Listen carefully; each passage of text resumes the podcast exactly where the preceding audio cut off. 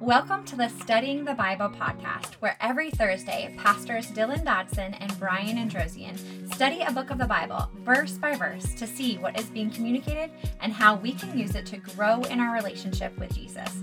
We pray that today's podcast can help you grow just a little bit closer to Christ. Welcome back to our Bible study through the book of James. In this session, we'll be in James chapter 4, verses 13 through 18. To give you some quick context leading up to James chapter 4, verses 13, uh, James is talking about humility and why we should pursue humility, and God exalts the humble, but he resists the proud.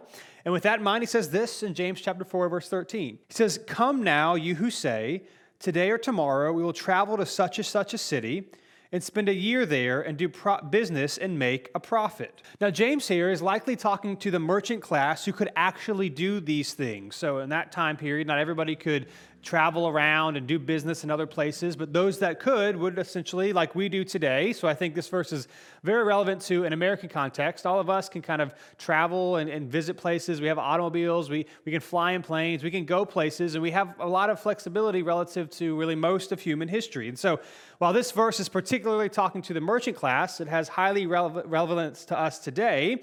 And the point that James is going to make here can still be applied as broadly as possible. And so, why uh, should we not be so, um, so stuck on our decisions and our plans? Well, here's what he says in verse 14. He says, Yet you do not know what tomorrow will bring, what your life will be. For you are like a vapor that appears for a little while and then vanishes. Now, the problem that James is addressing here is not that doing business is bad or that earning an income or a profit is bad. Neither of those things are bad at all. The problem, rather, has to do with, with not considering God in our plans. In other words, the problem, like James has been saying in a lot of James, the book of James, is a lack of humility. He's saying you are planning like you know what will happen, and that displays a lack of wisdom because wisdom for James is kind of a skill in living. In other words, wisdom is not just intellectual, it is revealed, and how we live actually determines if we are wise. Now, this is a lot of, uh, I think, relevance today, especially in 2020 due to the pandemic, where we've all faced the tension of having our plans changed. And I think one of the difficulties, particularly in our context, is not just that the pandemic disrupted our normal lives, is that we are not used to have to actually live day by day or week by week. We're used to being able to plan and do whatever we want. But the pandemic is showing us what is always true that we are not in control and God is. And so we need to heed what James is saying here, humble ourselves, make plans, but then ultimately give them to God and follow where He leads. And so, because our lives are like a vapor and then vanish, as he says in verse 14, here's what we should do.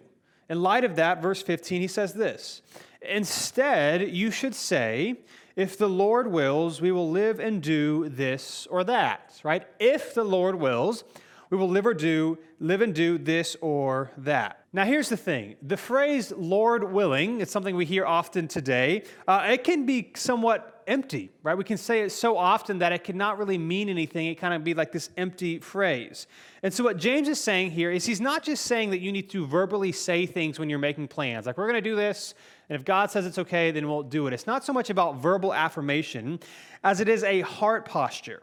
It's that as we go about and make our plans and decide what we want to do, do we have a heart of still being willing and flexible to do what the Lord leads us? Yes, it is wise to plan and to direct and to try to pursue certain things, but are we planning with humility or are we planning with an arrogant self assurance that we are going to do whatever we say we are going to do no matter what?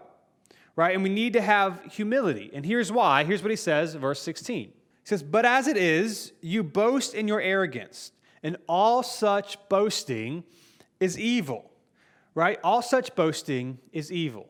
The problem here is that pride and a lack of humility is the problem. It's not planning, it is a pride and a lack of humility in our planning. Remember that James in the book of James is addressing believers here. And so he's telling believers to resist the earthly, the cultural temptation that we all have um, that makes us think that we are in more control than we are. Again, particularly in our American context today, when we're used to being able to do what we want to do, order the things that we want to order, uh, make the schedules that we want to make, and travel the places that we want to travel, we need to have humility in these things and ultimately consider the Lord as we plan what we might do. Right? All such boasting is evil right? Making plans as if we're in control and God does not matter and what He might want for us does not matter is a problem. And so in verse 17, the last verse we'll read, he says this So it is a sin to know the good and yet not